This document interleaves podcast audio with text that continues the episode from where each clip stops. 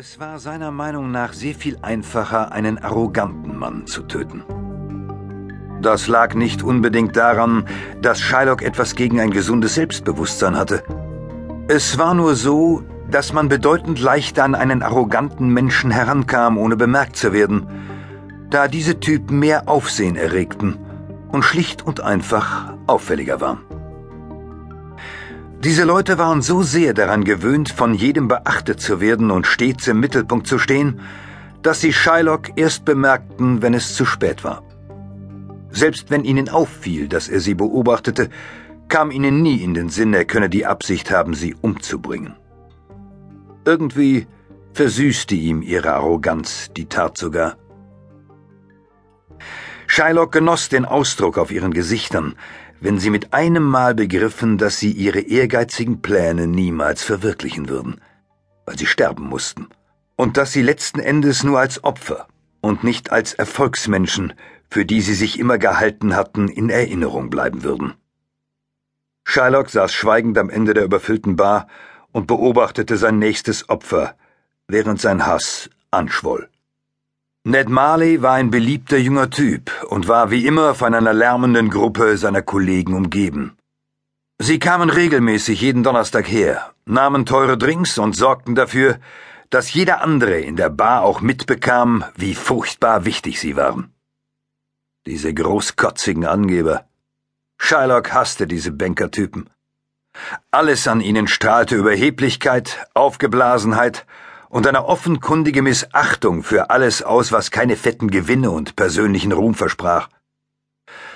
Aber wer war er, dass er über sie richtete?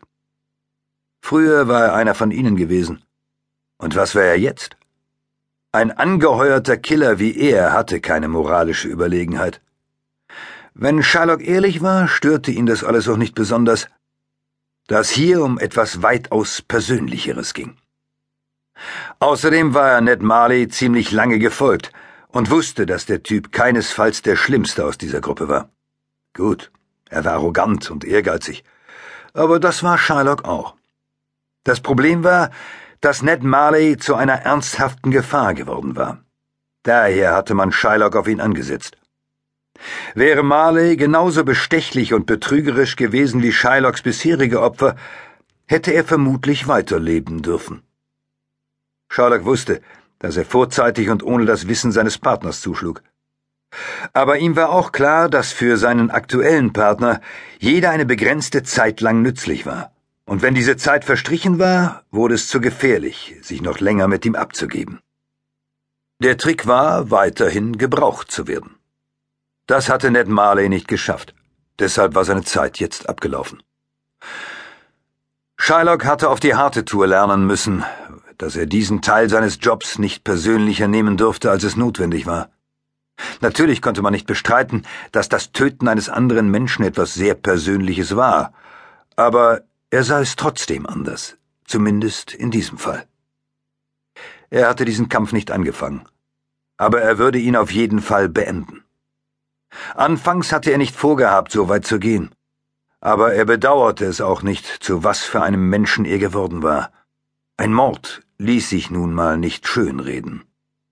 Da war es besser, alle Gefühle, die er diesbezüglich hatte, einfach abzuschotten und sich auf das zu konzentrieren, was vor einem lag. Rache war für ihn jetzt nur ein Job, wie das Backen von Brot oder das Verpacken von Fleisch. Man tat es einfach. Man tat es immer wieder, und man musste konzentriert sein, um den Job richtig zu machen und die Regeln zu befolgen. Aber es war nur ein Job. Sherlock blickte auf die Uhr. Genau 20.30 Uhr. Wenn er seine Hausaufgaben richtig gemacht hatte, wovon er ausging, würde Ned Marley sich gleich entschuldigen, seine Kollegen in der Bar verlassen und zu einem wichtigen Treffen gehen, von dem er niemandem erzählen durfte.